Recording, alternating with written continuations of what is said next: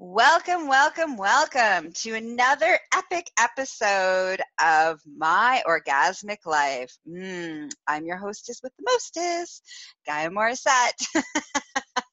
And I believe the keys to a happy, healthy, wealthy, epic, magical, and orgasmic life is embracing the human experience, sexual wellness, and letting go of fear, shame, guilt, and self-loathing. I'm a holistic sexual wellness specialist, a B D S M wellness guide, a high priestess of divine sexual magic and elemental magics.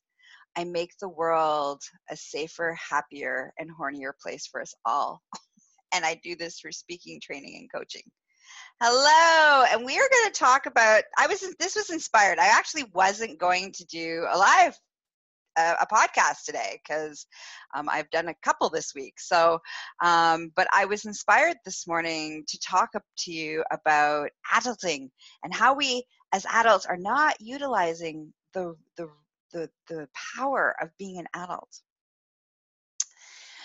So before I get into the juicy story of, of what I want to talk about today, I just wanted to say this morning was amazing.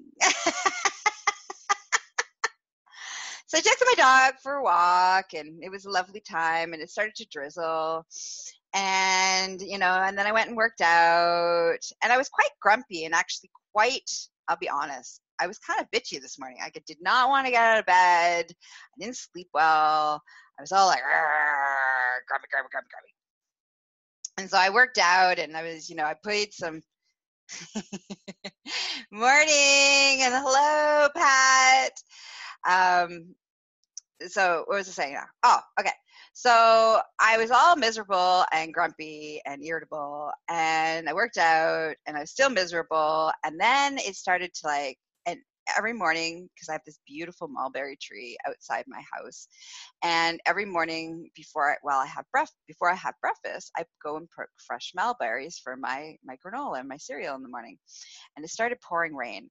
And at first I'm like, oh man, it's raining. And then I was like, wait, oh, yay, it's raining. So I went outside, and the rain was really nice and warm, and I started picking the mulberries in the pouring rain, and it was cleaning all the, you know, bird poop off the mulberries. So that was like a win-win. And, and, you know, and as I'm like, it was just this glorious moment of being frolicking and playing in the rain. So I finished picking my mulberries, and I was like, I'm going to go jump in some puddles. So I went and jumped in some puddles, la, la, la, la, la. And then I'm like, I'm going to dance in the rain. So I got like my dance on in the rain, and it's pouring rain, and everybody's driving to work this morning, and everybody's like, whoa, crazy girl. And one of my favorite things in the whole entire world is dancing. Now, if I can be naked, that's even better. But that's not always appropriate. Like where I live, it's not appropriate to dance out on my front lawn naked. However, when I'm at the nudist resort, as soon as it rains, I run out there butt naked and I dance in the rain. So my favorite, one of my favorite things in the whole entire world is dancing in the rain and playing in the rain and da- and jumping in the puddles. And it's really fascinating how I'm having so much fun and how people will watch me have fun, and they're They, they're really enjoying me having fun, or they're feeling, or they're not enjoying me having fun. But when I invite them to come join me and to play with me, they're like, no, I can't. There's like, no, something, something internally prevents them from playing and frolicking. And it's, it's really sad. And I see this all the time. And one of the things that helps, you know, for example, me being an orgasmic goddess that I am and having my orgasmic life is that I can play and I can frolic and I can enjoy the sensory possibilities. So like the rain running down my skin and the warmth of that, those were all sensory pleasurable moments, as well as my inner child and my inner kids are like, yay, let's frolic, woohoo, and having fun with that. And because of that is why when it comes to dropping into when it's time for sex time and orgasmic pleasure time, it's really easy for me to drop in because I'm doing that on a daily basis. So let's talk about the lies that you were told as a child. Dun, dun, dun. So I don't know about you, but when I was a kid, I always wanted to do all the stuff that the big kids were doing and the adults were doing. And, and I was constantly told, no, you have to be older. No, you have to be older. I'd be like, I want to go to the, you know, to the swimming hole by myself. No, you have to be older. I want to do this. No, you have to be older. I was constantly being told as a child that you had to get older. And then you could do all of these really cool, fun, adventurous things. So fast forward, I get older. And I'm older. And I start, and I'm like, yay, now I'm older. I can have my dessert before I eat dinner. I can eat whatever I want. I can go to bed whenever I feel like it. I have like total freedom over my life to do whatever I want, and no one's the boss of me. So I thought. And then all of a sudden, all these fucking people all around me start being like, no, you need to stop that and be more mature. Stop being so silly. It's time for you to be more serious. Grown-ups are serious. Grown-ups are serious. Stop that. Stop that. And I'm going to use my like miserable, grumpy grown-up voice. That's not okay. No. Stop that.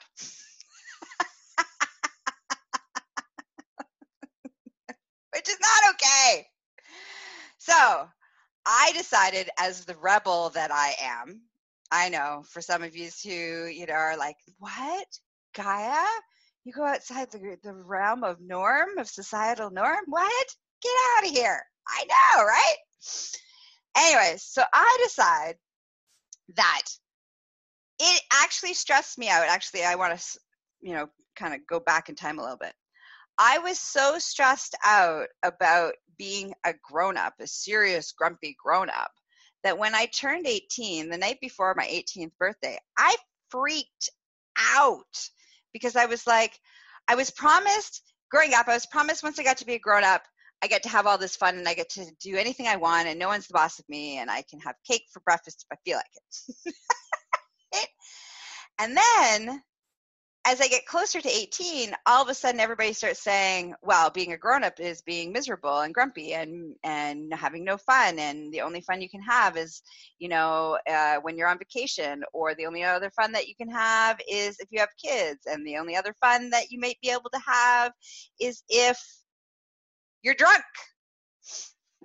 And so I freaked out when I'm eighteen years old because I'm like, oh, now I'm an adult. Now everybody's telling me that I can't have fun. But I, when I was a kid, everybody told me I had to be an adult to have fun. I'm like, what the fuck? So I made the decision on my eighteenth birthday that I was going to go on this adventure of creating a space of being a playful adult. That all being an adult really truly was, was that you knew when to be responsible and when not to be responsible. When to, you know, take care of like the grown-up stuff, like your rent and your bills, and and making sure that you don't eat food that make you sick, and going to bed because you're tired, and, you know, these kinds of things. And so I know being an older grown-up is super fun. I know. So I decided at that point that I was going to go on this adventure and I was going to become a playful adult. And no matter what, I didn't give a shit about what anybody else thought. So this started my adventuring into adulthood.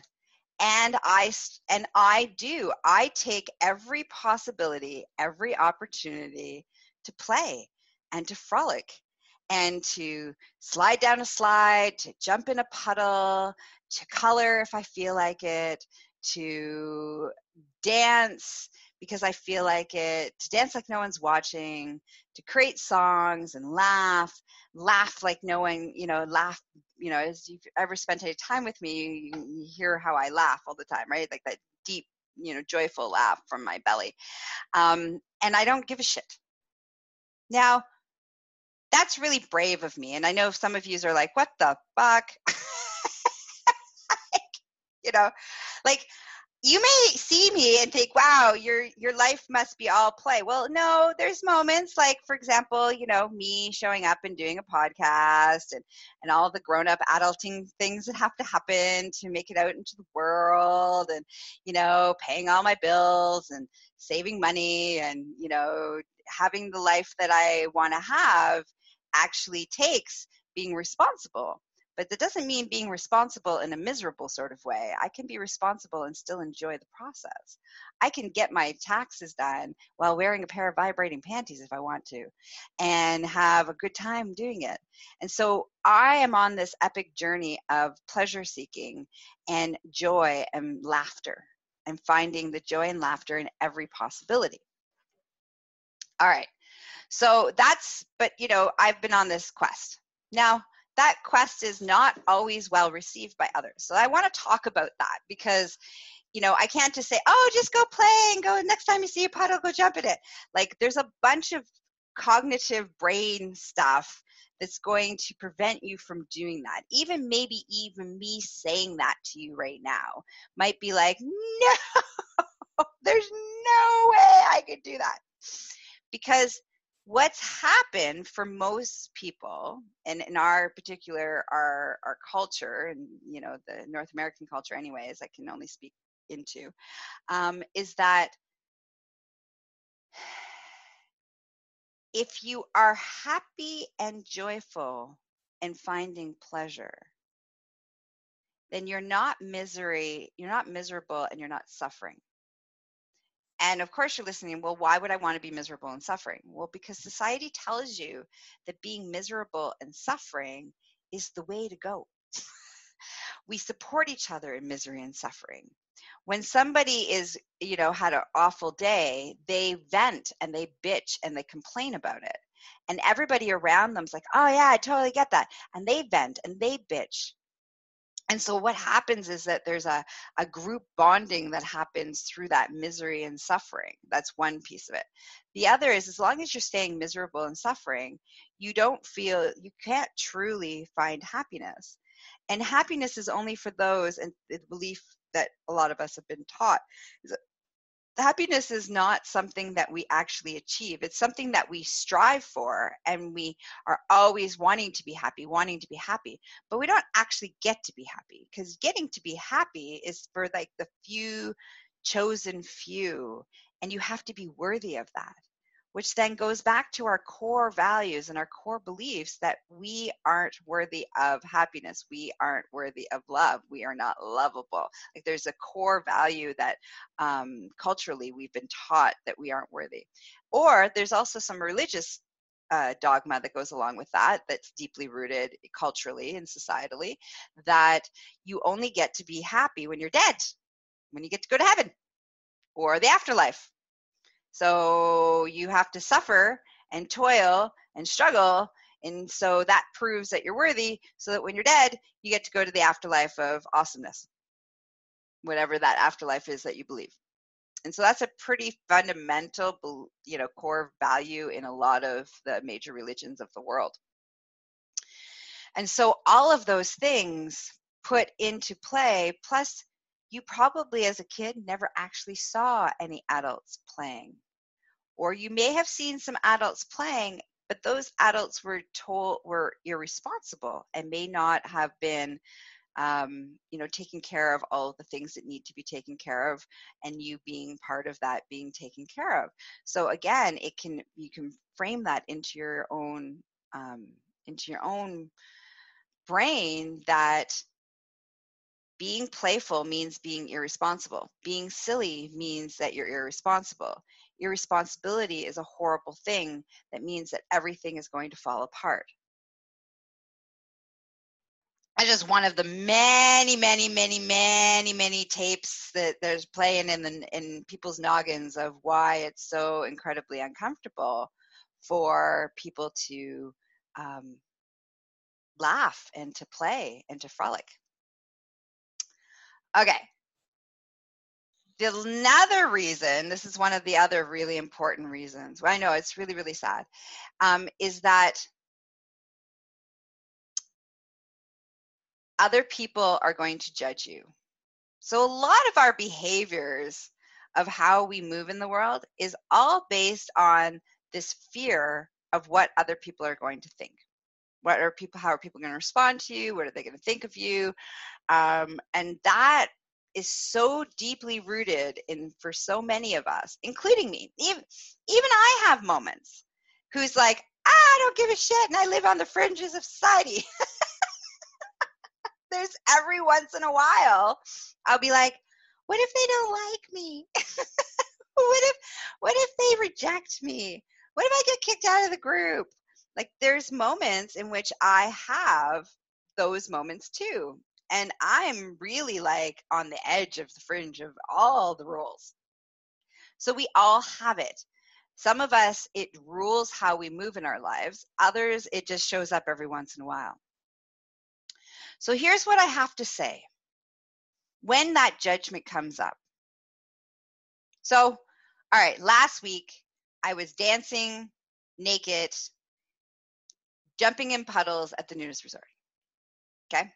I'm at the nudist resort, it's pouring down. All the nudists are like hiding in the shelters because they're afraid they're gonna melt, which I think is so funny because they're naked. So like, what is the problem here? Anyways, everybody runs undercover and I run out into the rain, right? And so it's pouring and I'm giggling and I'm laughing and the music's still on and I'm like, I'm dancing and I'm jumping in puddles and I'm kicking water and I'm I'm having a blast. And I look around me and there's probably about, I'd say about twenty people or so watching me and smiling and laughing and enjoying the fact that I'm frolicking. And so I'm like, come join me, come join me, come join me. And they, they even though they were all enjoying it, there's no way that they could allow themselves to lean in with me and come play with me because of their own fears of what are people going to think if I'm silly? What are people going to think? And and the truth is, is that everybody was all like wishing, like they, I could see it in their face, and they were wishing that they could come and enjoy this beautiful play, this beautiful moment with me. And yet they couldn't bring themselves to do it. So there's a lot of deep wounded stuff around being able to be playful in abandonment, of not caring, of enjoying the moment, of laughing loudly, of taking up space, of, of being who you are and enjoying life. Kids don't give a shit. Kids are like run around. They found a cone. They put on their head. They pretend that they're like, you know, they do a little dance. Um, you know, my, one of my little nephews, he like, you know, is on the soccer field and he's supposed to be playing soccer and he's doing interpretive dance. This is what is like going to be his soccer interpretive dance moves are. And he doesn't care. He's having a good time.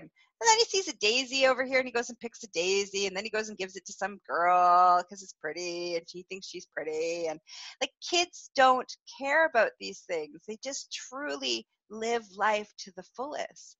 And we become adults when we actually have, now we have the freedom of no one telling us what we can and cannot do, unlike a child, right? Or, you know, the adults were kind of in charge.